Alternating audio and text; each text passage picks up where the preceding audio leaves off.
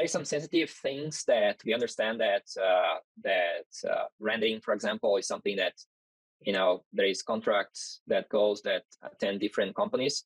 So there is some some concerns about that information. We understand. Um, so the rendering route still the mortality piece is very important for early detection, um, and that's also something that I think is improving. There is I know there is a big project going on on mortality and survivability uh, led by Iowa State that I think gonna help also understand, you know, what's the baseline of the mortalities. Uh, so that data is also very important. We're still a bit missing on that part. And one thing that we are very passionate about that we're working with the with the biosecurity part of things, we have the, the RABapp, which is um, standardizing the SPS plan, so collecting biosecurity information for every single farm. We have about 10,000 farms now.